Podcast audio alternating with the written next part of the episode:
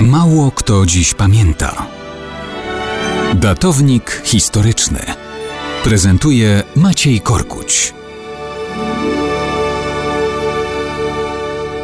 Dzisiaj będzie o 966 roku, ale nie, nie, nie o chrzcie Polski, bowiem mało kto dziś pamięta, że 20 listopada 966 roku właśnie długie jak na tamte czasy, bo 65-letnie życie zakończył Ryszard I, książę Normandii, nazywany Saint-Père, czyli po polsku Ryszard bez lęku, Ryszard nieustraszony. To jeden z władców Normandii z czasów, kiedy z jednej strony germańskie, skandynawskie elity Normanów, czyli wikingów, romanizowały się przyjmując francuski język i obyczaje miejscowej ludności podbitej przez poprzedników Ryszarda. Z drugiej pozostawały jednak silne przyzwyczajenia i tradycje zakorzenione jeszcze w Skandynawii, a wśród nich swoista wikińska poligamia władców. Za Ryszarda było więc wciąż oczywiste, że władca ma legalną żonę, ale też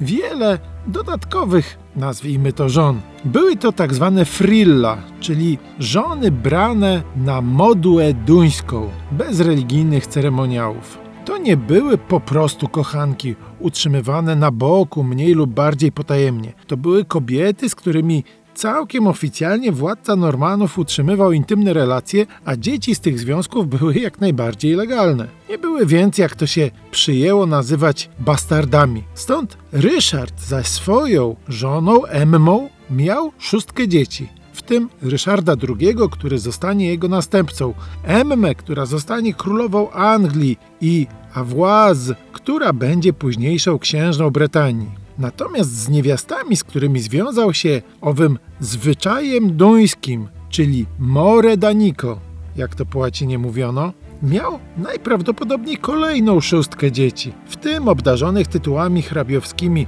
Gottfryda i Wilhelma z Brion, Roberta hrabiego Avranchin itd., tak itd. Tak Ryszard Pierwszy nieustraszony władał jeszcze zarówno językiem germańskich Normanów, jak też już mówił po francusku, jak większość jego poddanych. Z czasem francuski język całkiem wyprze język germański w tejże Normandii. No i władcy Normandii będą musieli pożegnać się z wywodzącymi się ze skandynawskiej tradycji związkami in more danico.